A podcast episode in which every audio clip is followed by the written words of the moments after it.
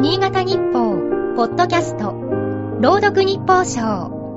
この番組は、新潟日報のコラム、日報賞を、新潟県内の地域 FM10 局が、持ち回りで読み上げます。8月1日、子供が通う幼稚園の運動会が開かれた。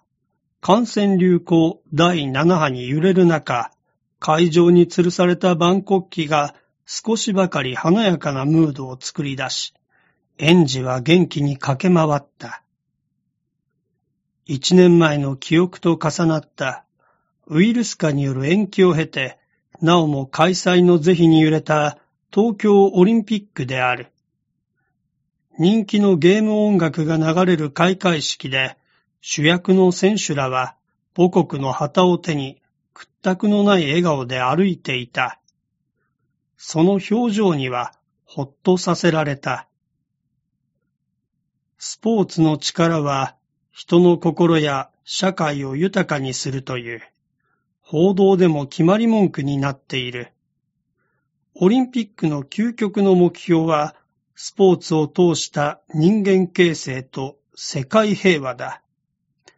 東京大会ではさらに復興の発信や多様性の尊重、大都市の課題解消など、数多くの旗印を掲げた、多くのことを求めすぎた感もある。実質的な経費は2兆円を超えるともされる。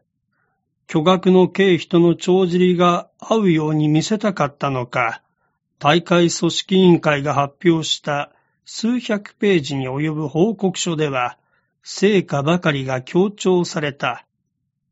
いささか誇張や強弁ではないかと言いたくなる部分もある。組織委員会前会長の女性別紙発言に至っては、ジェンダー平等や多様性と調和の重要さを再認識する契機となったと評した。不祥事さえ功績とする感覚に違和感は拭えない。負の遺産となるのかもしれない。ここへ来て疑惑も浮上した。組織委員会の元理事が代表を務める会社が大会のスポンサー企業から多額の資金を受領していたという。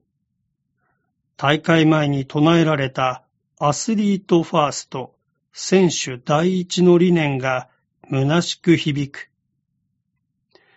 今日の日報賞は FM 十日町の佐藤博樹が朗読いたしました。